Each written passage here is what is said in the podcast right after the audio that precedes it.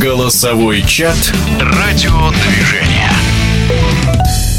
Российский футбол стал менее привлекательным, хотя бы потому, что пока нет на кромке поля Юрия Павловича Семина, в его родном «Локомотиве» очередные изменения и, что можно сказать по игре железнодорожников, на эти и другие вопросы известного спортивного журналиста Александра Владыкина и обозревателей радиодвижения ответил Юрий Павлович в программе «Голосовой чат».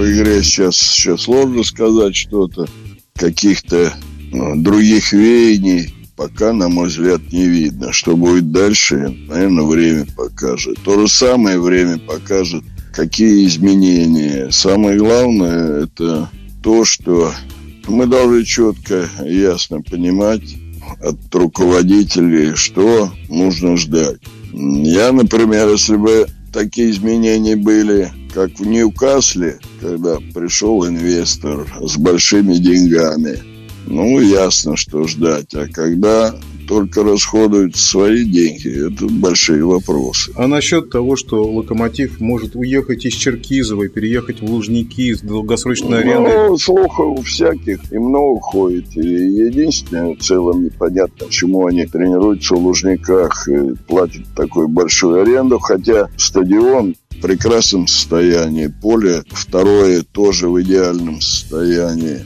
пока непонятно. Ну, я думаю, если они поедут в Лужники, тогда надо и паровоз брать с собой, а то как совсем будет э, грустно вообще. Ну, сейчас же решили не паровоз, а Сапсан. Ну, здесь только...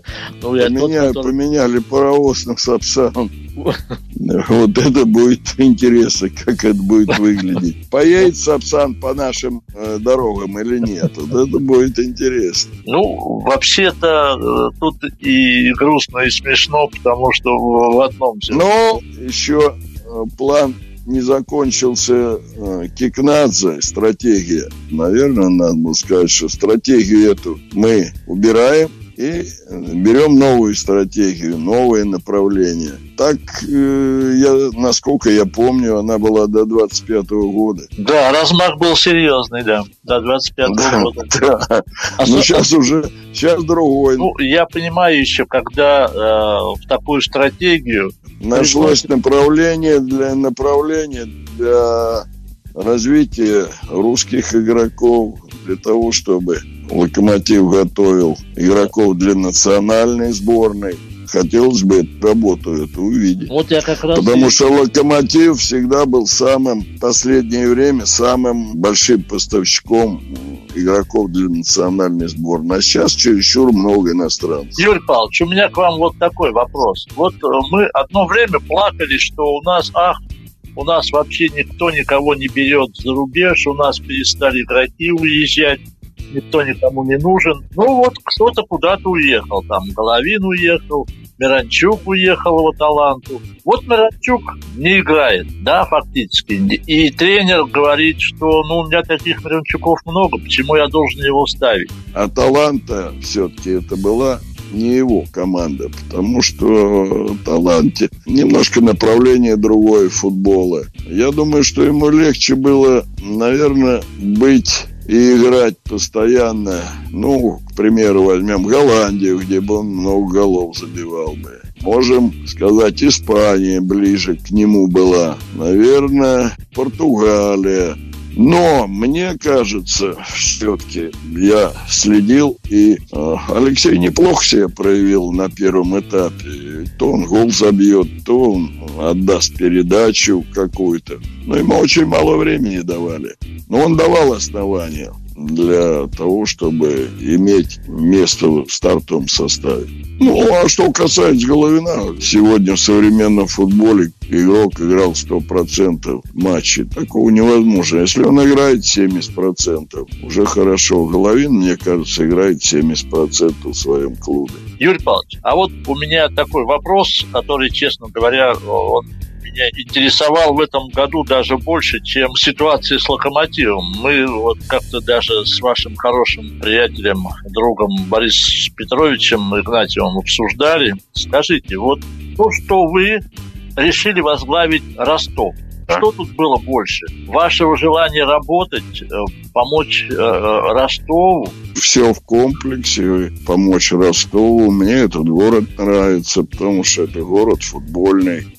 Когда не было пандемии, был практически всегда полный стадион. И это мне очень импонировало почему не, не принять э, и не получить в этой профессии для себя удовольствие какое-то определенное?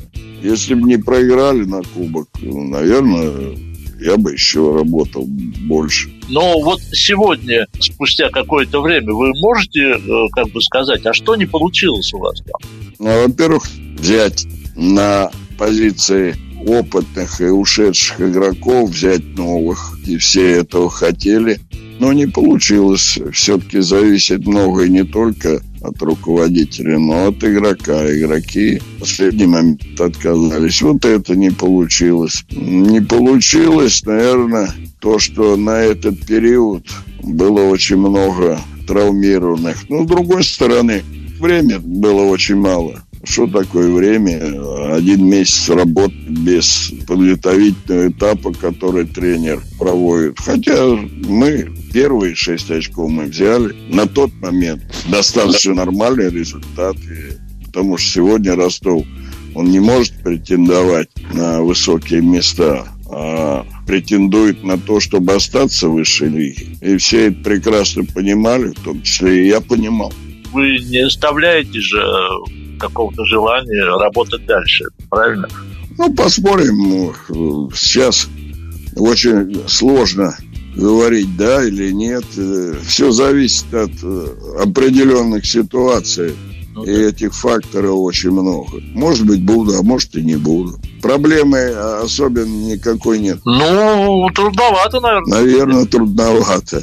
Будем в футболе находиться, будем юношам помогать, молодежи помогать, будем на футбол чаще ходить. Когда-то все равно нужно менять ситуацию. Юрий Павлович, хотелось бы узнать ваше мнение о легионерах, о лимите, потому что говорят сейчас много. Вы сказали помогать молодым. Вот некоторые говорят, что нужно отменить этот лимит, чтобы молодые имели возможность конкурировать э, с игроками, которые приезжают из-за рубежа. Мой взгляд, это то, что к нам из-за рубежа приезжают очень средненькие игроки, и они просто занимают места молодых ребят. Я считаю, что у нас нормальный, хороший лимит, который сейчас есть. Его нужно сохранять. И все хотят хорошего результата, но все, наверное, забыли о том, что юношеские команды ничего не выигрывают. А то, что лимит будет или лимит не будет, вообще не, совершенно не играет никакой роли. Об этом даже говорят иностранные тренеры, которые работают у нас в чемпионате. Наверное, нужно какие-то моменты негативные, которые есть в нашем футболе, надо убрать, а все оставить. Нельзя все ломать. Ни в коем случае. Вот, к примеру, команда Ростов играет в Урале. Каждый раз на матчах присутствует ВАР. А почему на этом матче не было ВАРа? Ведь никто об этом даже вопрос не задал. А пенальти, который все признали, стопроцентный был у ворота Урала. Вот эти факторы мы должны убрать, чтобы совсем лучше стать и сравняться с Лигой там Англии на сегодняшний день. Я думаю, что мы это не сможем. Нет таких денег, нет таких приглашений. Но не брать же нам за пример молдавский шериф. Ни в коем случае. Ни в коем случае. И не брать в пример, я считаю, тот же «Шахтер Донецк». Брать пример, наверное, можно киевская «Динамо», в котором играют только свои. Причем эти ребята воспитаны в своей школе. И в большей степени, потому что я это хорошо знаю, они работают по методике Лобановского. У них чемпионы мира, молодежная команда. И большинство игроков как раз из «Динамо Киев». Мне кажется, что это нам ближе чем нам привести 10 иностранцев. Юрий Павлович, и в заключение о сборной. Вот что вы можете сказать? Вот как сборная сейчас при Карпине стал ну, играть? сборная, я скажу, что до сегодняшнего момента Валерий Карпин сделал очень большое дело. хотя все настолько было под вопросом, когда он начинал работать. Мы знаем сложную ситуацию с тем, что было очень много травмированных игроков. Но нас уже устраивает и ничья в Хорватии для того, чтобы поехать в Катар. Хотя это сделать очень и очень сложно, но он работает хорошо. И мне самое главное приятно то, что это наш футболист, который футболист высокого класса, стал хорошим тренером. Они его прекрасно понимают сейчас. Я думаю, хорошая очень обстановка. Такое направление очень правильное, чтобы тренером национальной сборной был свой игрок. Причем это во всем мире такое направление.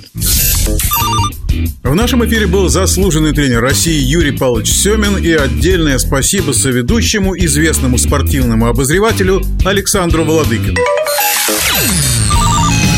Голосовой чат «Радиодвижение».